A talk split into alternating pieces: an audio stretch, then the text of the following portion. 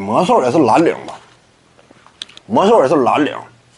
季后赛当中，德怀特·霍华德呀，更多还是防守端起一定的价值与作用，进攻端指望不上他，他他能打啥呀？你别说现在他了，你当初那会儿他二十八九啊，我看啊，二零一五年那会儿他多大？也是二十九左右呗，不到三十嘛。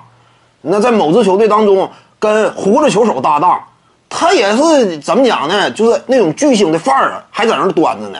而且有什么说什么，就当年的魔兽霍华德来讲。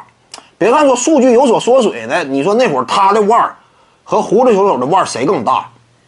他也不怪他说我一定得拥有更多的低位战术，他那会儿腕儿确实大，对不对？在湖人队时期，他都想自己压科比一头呢。你算一算，心高气傲嘛。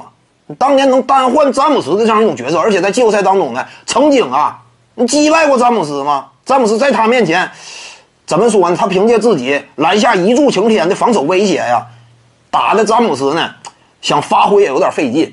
你这么一位高手，对不对？所以那个时期他心气儿挺挺高远的，把自己呢看得挺重，因此呢想索求更多的低位战术。但是还是那句话，他在魔术队巅峰期那会儿，场均分也就是刚刚二十，季后赛当中也是，就闯进总决赛那个赛季刚刚二十。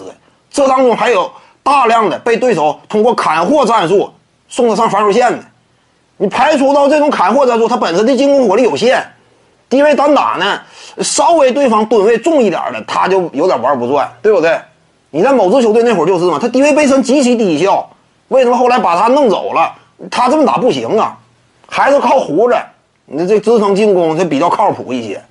你要说这个时代呢，那就更完了，他本身进攻端就就一般。你现在霍华德打到季后赛也是个蓝领。进攻端不能指，根本指望不上他。进攻端，徐静宇的八堂表达课在喜马拉雅平台已经同步上线了。